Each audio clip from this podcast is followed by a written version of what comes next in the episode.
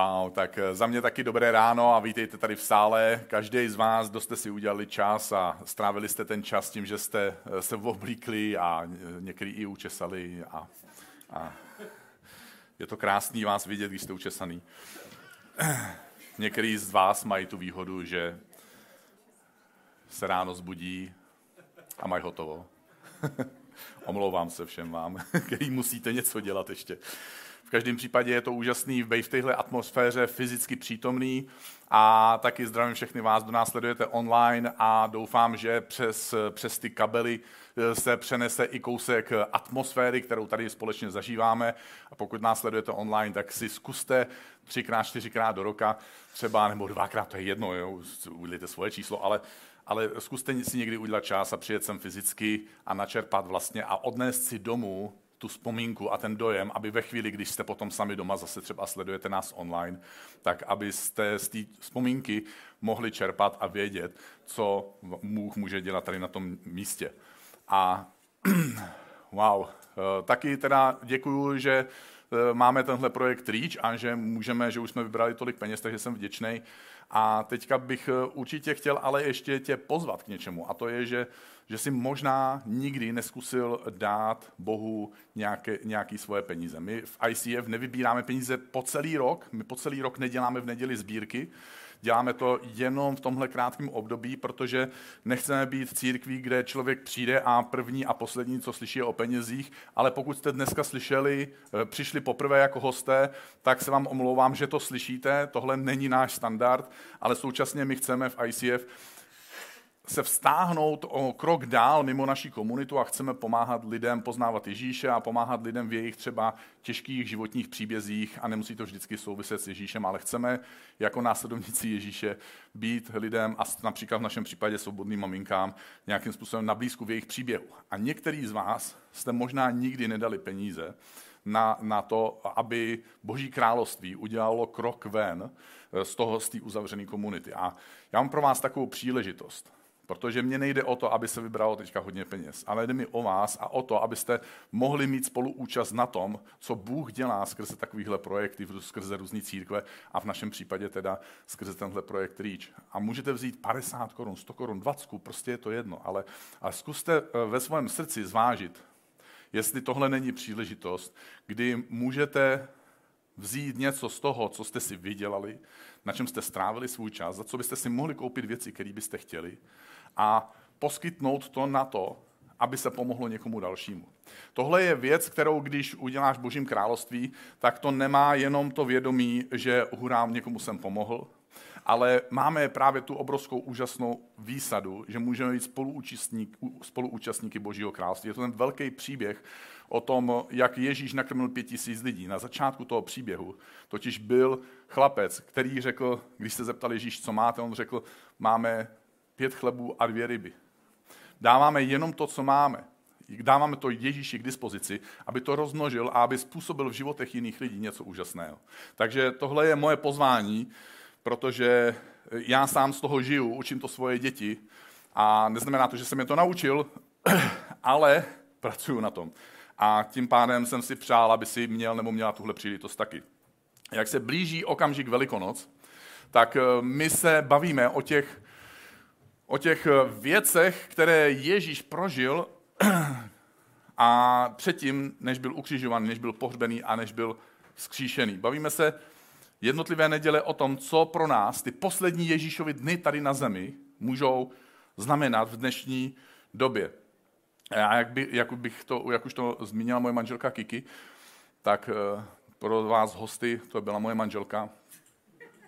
Ano, vypadá mladší, to je v pořádku. tak dneska bych se rád eh, bavil na chvíli o, o, o slovu vykoupení. Když si můj pastor eh, v mojí první církvi, to znamená, mě bylo 18 a mojemu pastorovi bylo 17. Počkejte, já nevím, proč se smějete. Tady jsou některý lidi 18 lety, 17 lety, vůbec si nezaslouží vás smích, takže dobře vám tak teďka, teď se můžeme smát vám.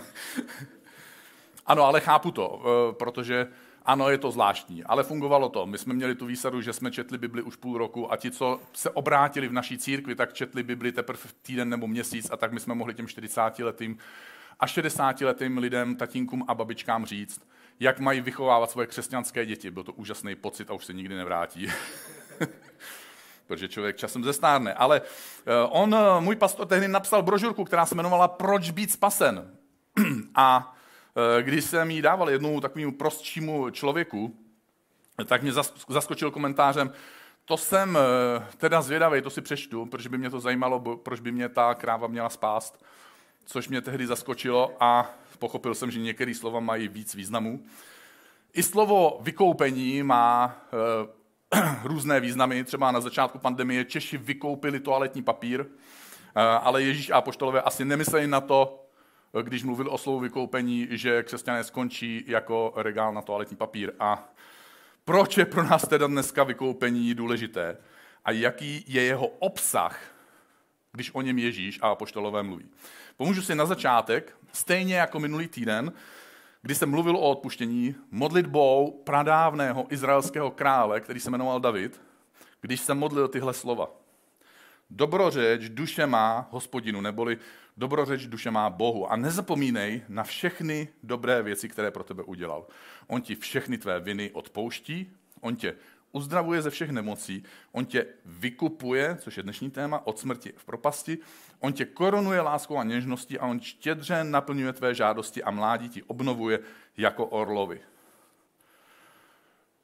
Když mi bylo 17, tak jsem si říkal, já nepotřebuji obnovit mládí jako orlovi. Já jsem mladý, já jsem orel, ale stačí počkat. Není třeba spěchat. A David používá hebrejské slovo vykoupení. Zatímco odpuštění je relativně běžný jev mezi námi lidmi, my ho potřebujeme pro sebe, potřebujeme ho pro naše vztahy a potřebujeme ho pro náš vztah s Bohem. A v podstatě ta největší část odpuštění se vždycky odehrává na té naší straně, tak vykoupení posouvá odpuštění o mnohem, mnohem vyšší úroveň. Je to něco, co se může odehrát, co nemůžeme udělat my a co se může odehrát jenom tehdy, když nám to poskytne někdo zvenku. Odpuštění znamená, že opustíme postoj té poškozené osoby a že se vzdáváme pocitů, které jsou s tímhle postojem poškozené osoby spojené, což není snadné. A tím pádem se někdy odpuštěním přibližujeme ke smíření, ale smíření není to samé, co odpuštění. A vykoupení je v Bibli krásně popsáno jedním příběhem, příběhem ženy jménem Ruth. Ruth svým původem není židovka. Přesto je pra, pra, pra babičkou Ježíše Krista. Po smrti svého manžela doprovází svoji starší tchýni zpátky do její rodné vlasti, poznává mocného židovského šlechtice, ten se do ní nejenom zamiluje a nejenom, že si ji vezme za manželku, ale také jí pomůže a obnoví jí právo na dědictví, které má po svém manželovi. A je to velký předobraz. Její příběh a její osoba je velký předobraz nás, pohánů, nás nežidů. Lidí, kteří přichází k Bohu Izraele, po boku židů jsme přijatí do Božího království, jsme přijatí Ježíšem, knížetem pokoje, a jako církev se stáváme jeho nevěstou. A je nám navráceno naše dědictví božích synů a dcer. A v Bibli, v části nazývané Nový zákon, se pak objevují čtyři výrazy pro slovo vykoupení a společně jedinečným způsobem definují, co pro nás vykoupení může znamenat. Takže já ty slo- čtyři slova postupně a rychle projdu. To první je řecké slovo agorazo. To neznamená, že umím řecky. Já umím Ctrl C, Ctrl V a pak umím číst. Jo, takže se nebojte, ne, nestál se ze mě eh, inteligentní, vzdělaný člověk, jenom prostě jsem tak chytrý jako většina z vás.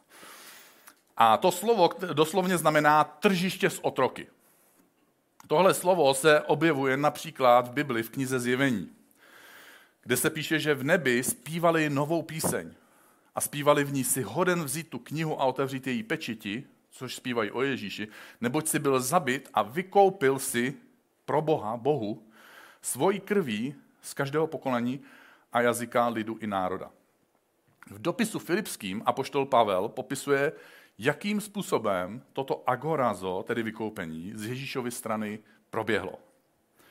Ač sám Ježíš byl Bůh, nedomáhal se božských nároků, odložil svou slávu a moc a stal se člověkem a dokonce přijal úděl toho, kdo se ocitne na trhu s otroky. Nejenom tehdy, ale i dnes se obchoduje s otroky. Ve skutečnosti my dnes máme matematicky, číselně víc otroků než tehdy, než za doby Ježíše. Máme dojem, že lidstvo je moderní a že lidstvo je lepší, když se díváme zpátky na ty předchozí epochy lidstva, ale záleží jenom na tom, čím si odvážíme měřit ten náš pokrok. Otroctví totiž znamená, že jedna lidská bytost kupuje tu druhou a vlastní ji. V tehdejší době to znamenalo, že vás přivedli na nějaké vyvýšené místo uprostřed e, veřejného prostranství, nějaké minipódium, což když jsem zmiňoval dneska během zkoušky, tak kapela říkala, my dneska jdeme na pódium. Já jsem říkal, ano, ale to je blbá asociace. A v každém případě při tom prodeji lidé přicházeli a ti zájemci si například prohlíželi vaše zuby. Ale to nebylo ve váš prospěch, to nebyl dentista. Oni chtěli zjistit, jestli, jestli celkově jste zdraví.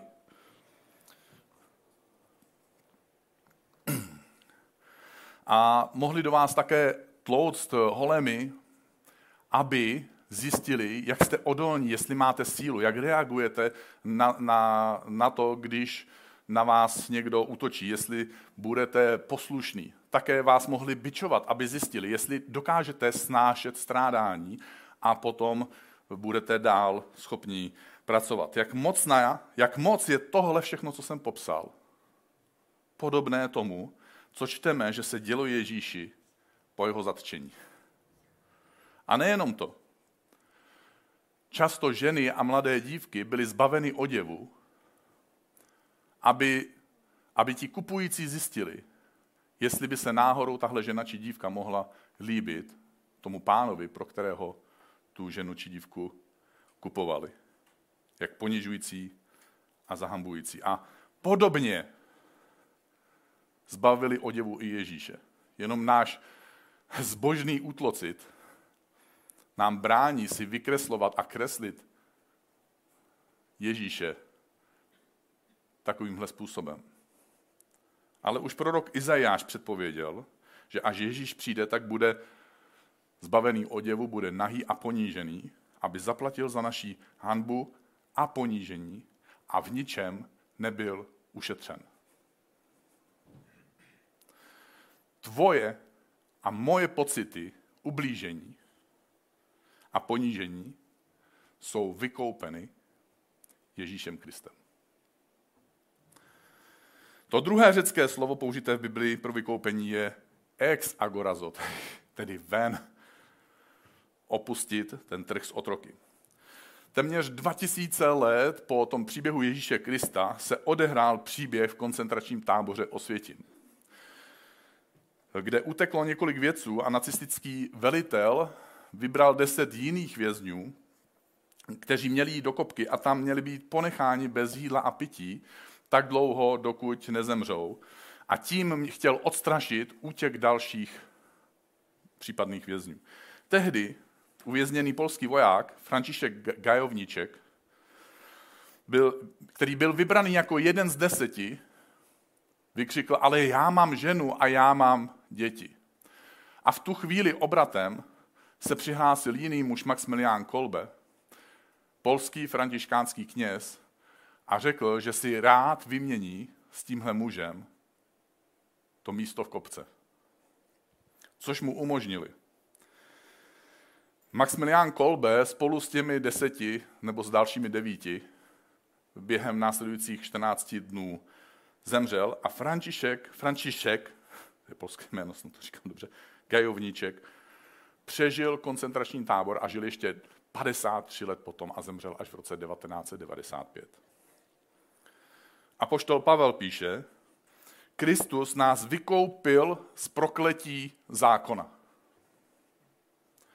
Ježíš nejenom, že je s tebou, že se stal otrokem a, a nebyl zbaven ničeho z těch pocitů, který ty a já prožíváme, nejenom, že je tam, kde jsi, a nejenom, že tě přijímá takového nebo takovou, jaká jsi, on svým příchodem si vyměnil místo s tebou a ty můžeš opustit stav otroctví.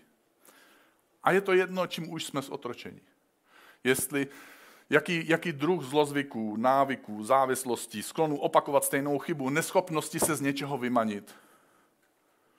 Ježíš tě vykoupil z tvojeho otroctví. Ježíš mě vykoupil z mojeho otroctví. A jak jsem zmiňoval minulou neděli, my máme uvnitř sebe takový vnitřní kodex dobrá, kterýmu říkáme svědomí. Máme určitý ideály a touhy. A toužíme je naplňovat.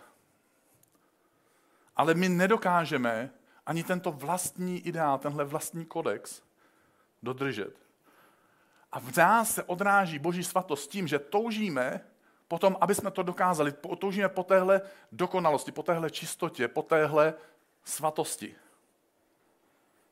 Ale myslím, že pokud jsme k sobě upřímní, upřímní, tak můžeme spolu s Apoštolem Pavlem přiznat, a teď budu citovat z Bible, přiznat, že víme, že zákon je duchovní, ale já jako člověk jsem tělesný a zaprodaný hříchu.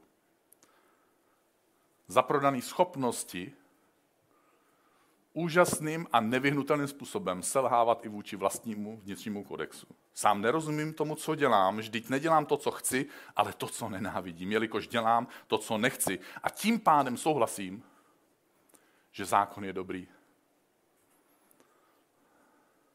A Ježíš k nám přichází podobně, jako kdysi přišel muž, který se jmenoval Ozeáš. Který, si, který udělal takovou zvláštní věc. On na boží příkaz šel na tehdejší trh s otroky a koupil si za ženu prostitutku. Ženu, kterou si koupil před ním jiný muž, aby si s ní užil a pak ji přivedl na trh, kde si ji koupil jiný muž, aby si s ní užil a takhle to běželo v jejím životě dokola. A tak procházela životy různých mužů a znovu a znovu byla prodávána, až přišel Ozeáš, který si ji koupil, ale nechoval se k ní jako k otrokyni. Dal jí nový život, vzal si ji za manželku. A nakonec ona mu porodila děti, ale poté, co děti začaly vyrůstat, tak ona ho opustila s jiným mužem, s milencem. A nakonec se obloukem znovu vrátila k prostituci. Což vedlo dost dodatečně k jejímu novému zotročení. A znovu se opakoval ten temný kruh prodeje jejího těla. A Ozeáš po těch letech, kdy se mu lidé posmívali, předně proto, že si vzal prostitutku a poté proto, že ho opustila, dostává znovu od Boha příkaz. A čtu to, co on si zapsal. Hospodin mi řekl, jdi a znovu miluj svou ženu, která má milence a je ti nevěrná. Protože právě tak hospodin miluje syny Izraele, kteří se obracejí k cizím bohům.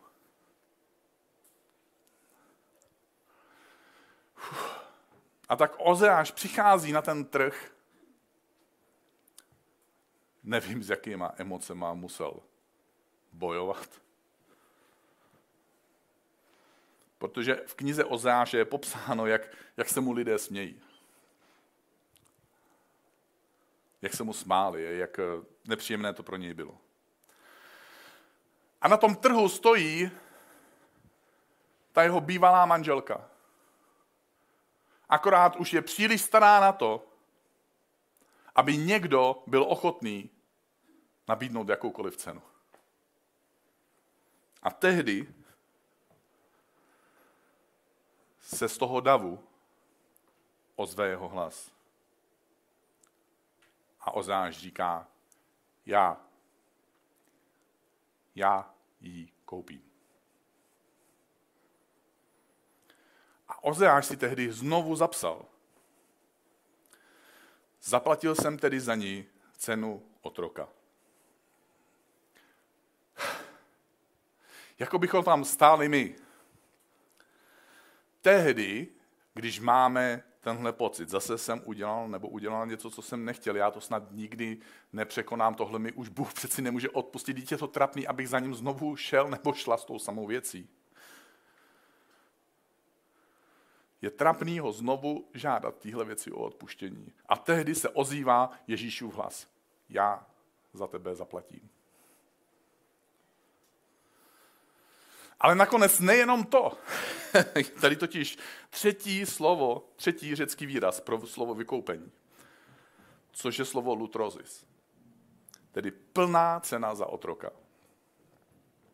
Budu tady číst z dopisu židům. Ježíš jednou provždy vstoupil do nejsvětější svatyně, a to ne z krví kozlů a telat, ale se svou vlastní krví a tak nám zajistil věčné, to znamená nekončící, neustále platné vykoupení. Jsem kdysi měl eh, za úkol, uh, kolik mi mohlo být? 22. Za úkol jsem měl pro církev najít nový pronájem. Vybrali hrozně zkušeného života a, a zkušenost má prostě vyzkoušeného člověka pro tenhle problém, který nebyl vůbec důležitý. A, a jeden kulturák nabízel, nabízel nové prostory, volné prostory. Uh, byl, ty prostory byly absolutně ideální pro to, co jsme tehdy potřebovali. Bylo to jako kdyby někdo to postavil přesně Jakože my si nejdřív řekneme, co chceme a oni to podle toho postaví. A jenom tam byla nevýhoda, cena byla tak dvakrát vyšší, než my jsme si mohli dovolit. Tak jsem postupně vytvořil takovou, takovou obchodní strategii, která se asi nedá opakovat. Ale prostě byla to sranda. Já jsem domluvil čtyři schůzky Nejdřív jsem tam přišel já, to jako obhlídnout, seznámit se s paní ředitelkou, všechno jako změřit, převzít papíry, návrh smlouvy a tak dále. Jako taková první jako návštěva. Pak jsem na druhou schůzku jsem přivedl svého pastora. Na další schůzku jsem přivedl druhého pastora. Na další schůzku, protože jsem jenom potřeboval další schůzku, jenom proto, aby byla další schůzka, tak jsem pozval jednoho kolegu z církve, který vůbec nerozuměl a ne, studoval chemicko-technologickou školu, věnoval se v církvi něčemu úplně jinému než já. A on se ptal, co tam budu dělat. A já jsem říkal, nedělej nic, jenom si, vem si tu svou koženou aktovku, ta je super, ta hraje velkou roli. Z ní si vyndej tušku a papír a kalkulačku. A, a když řekneme čísla, tak si, tak si něco namačkej na kalkulačce a udělej si poznámek na papír. A co vám říká? jsem říkal, neříkej nic. Jenom prosím tě se neusmívej, a vůbec nevyjadřuji žádný dojem, že se nám to líbí. Protože jsem věděl, že kdybychom dali najevo, že se nám to líbí, že bych hrozně těžko usmlouvával cenu dolů. Kdyby ta ředitelka věděla, jak moc to chci. Takže nakonec se pronájem podařil a dostali jsme přesně tu cenu, kterou my jsme si na začátku řekli, že si můžeme dovolit. Haleluja. Jo? Ať je manipulace křesťani.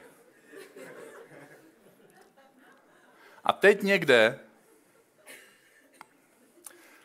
na tom trhu s otroky můžeme pomyslně stát ty nebo já. A mám otázku, myslíte si, že pokud se odehrála tahle konverzace mezi ďáblem a Bohem, že ďábel tušil, jak moc tě Bůh chce.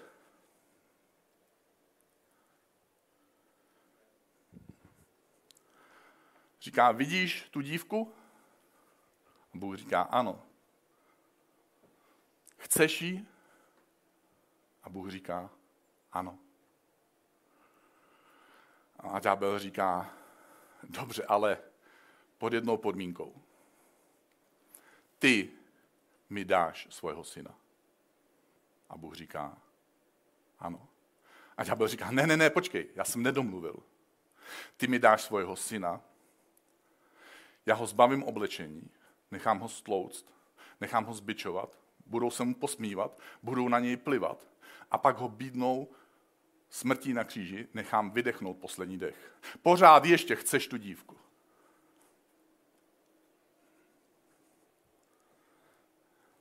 A podobně jako ten Ozeáš, Ježíš přichází a Bůh říká ze svého milujícího srdce, říká, ano, chci. Já zaplatím. Ale nejenom to, je tu čtvrté řecké slovo z Bible použité pro vykoupení, a to je apolutrosis. Znamená to navrátit do původního stavu. Není to cena za to, že otroka bude někdo znovu vlastnit, ale je to cena za to, že ten otrok bude od té chvíli svobodný a to trvale. A poštol Pavel píše, v něm, tedy v Ježíši, se nám skrze jeho krev dostalo apolutrosis, vykoupení do původního stavu, totiž odpuštění hříchů podle bohatství jeho milosti. A v jiném dopise apoštol Pavel píše, a tak už díky Bohu nejsi otrok, ale jsi syn a dcera, a když syn, tak také dědic. Když nás Ježíš vykoupil, tak se odehrály tyhle čtyři věci současně. Ježíš přišel na ten trh s otroky a stal se otrokem a byl v tom s tebou a nebyl ušetřený ničeho a stál a stojí vedle tebe. Zaplatil plnou cenu, aby si mohl z toho trhu odejít Zaplatil takovou cenu, že se to nikdy nedá zvrátit bez ohledu na to, kolikrát ty to skazíš. A zaplatil takovou cenu, že se nestáváš něčím majetkem, nestáváš se jeho sluhou, nestáváš se jeho otrokem, ale vrací tě do stavu syna a dcery. Božího syna a boží dcery. A nevím, jak vám se čtou takové ty části v Biblii, v Novém zákoně, když jsou ty čtyři evangelia na začátku, kdy se vymenovávají ty Ježíšovo předci. Matouš to bere postupně od začátku až k Ježíši a Lukáš to bere zpětně. A tam je vždycky napsáno, a ten počal toho, a ten počal toho, a ten počal toho. A když já to čtu, tak mám pocit, že jsem počal být unavený. A Apoštol Lukáš, evangelista Lukáš, vyjmenovává Ježíšův rodokmen pospátku, až se dostane na konec toho rodokmene.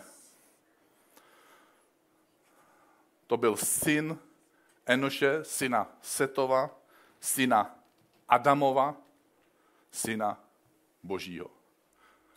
Tohle je tvůj a můj původní stav. Do tohohle stavu nás Ježíš vykoupil.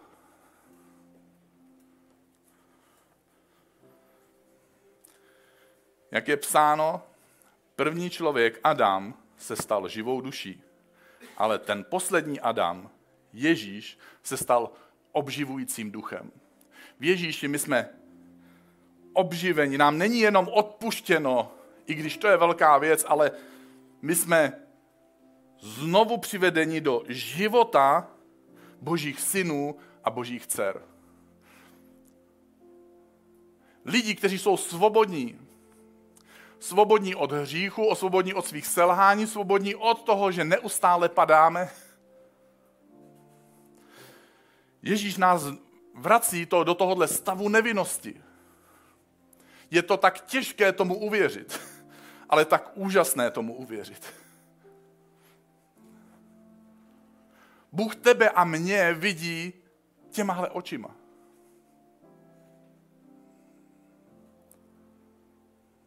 Takže bych se teďka rád na chvíli zamyslel, dal bych ti rád pár okamžiků a velkám tým má tady tušky a papíry, takže půjdou takhle po stranách a nabídnou vám je. Pojďme dát chvilku okamžik tomu, jestli máš něco ve svém životě, co tě zotročuje, je to zlozvyk, je to sklon, je to ně, nějaký spouštěž něčeho, co tě vrací zpátky někam, kam si nechtěl. Možná se to neděje každý den, ale kdykoliv přijde tahle situace, tak znovu se ti to stane a znovu proběhne jakési kolečko a ty jsi ze sebe zklamaný nebo zklamaná. Něco, s čím bojuješ, něco, co tě bolí, něco, čím obližuješ sobě nebo druhým. Něco, co tě strhává dolů. Může to být závislost, může to být cokoliv. Ale jestli chceš, tak to tam napiš. Já za chvilku nám dám příležitost. Eh, tady vpředu u svíček je skleněná miska a pokud budeš chtít, samozřejmě pokud budeš chtít, tak to sem přineseš a já to vezmu takhle do ruky a budeme se spolu modlit. Aby si ve svém životě, tam, kde jsi, v situaci, v které jsi, ve věci, s kterou bojuješ, kde se ti neustále vrací věci a stereotypy znovu a znovu, aby si mohl zažít tenhle stav vykoupení, tenhle stav svobody, tenhle stav božího syna a boží dcery. Takže teď dám pár okamžiků na to, aby si mohl přemýšlet a Duchu Svatý my ti chceme dát tyhle chvíle.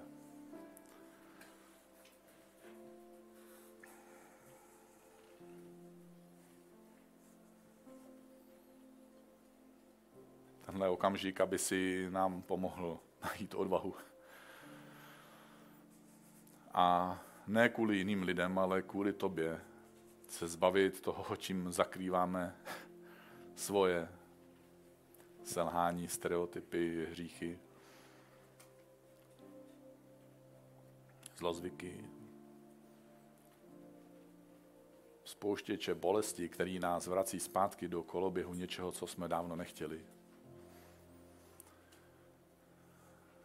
Bože, chceme přijmout tohle vykoupení, které si pro nás vykonal, když jsi se stal, když jsi se stoupil z nebe a stal se otrokem vedle nás. Nebyl si zbaven žádného pocitu ponížení, ale spolu s námi a místo nás si byl ponížen, aby my jsme byli očištění. Bože, s touhle důvěrou to teďka vkládáme na tenhle papír.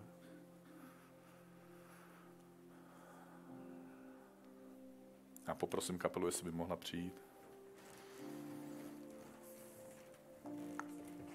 A budeme teďka zpívat píseň. Pro, pro nás to je modlitba. Je to pro nás žálm, který se modlíme a zpíváme Bohu a během té písně, pokud chceš, tak to přines tady do té skleněné misky a já se vrátím a společně, ne protože jsem výjimečný nebo jiný nebo lepší, jenom nás budu reprezentovat všechny společně a budeme se společně modlit. A pokud nás sleduješ online, tak si klidně to napiš někde doma a až se budeme modlit, dej to do svojich rukou taky. A já pak slibuju, že to nebudu studovat, stejně neznám vaše rukopisy, takže to v pohodě. Nepodepisujte to. A tady v sále já to vezmu potom a slibu vám, že to spláchnu do záchoda, že se to od vás dálí jako východ od západu. jako východ od záchodu. A to sami můžeš udělat ty doma. Chceme být spolu s tebou na dálku a modlit se i s tebou. Takže, takže pojďme zpívat tuhle píseň, jestli chceš, můžeš tohle, tenhle krok víry udělat před Bohem a sám pro sebe.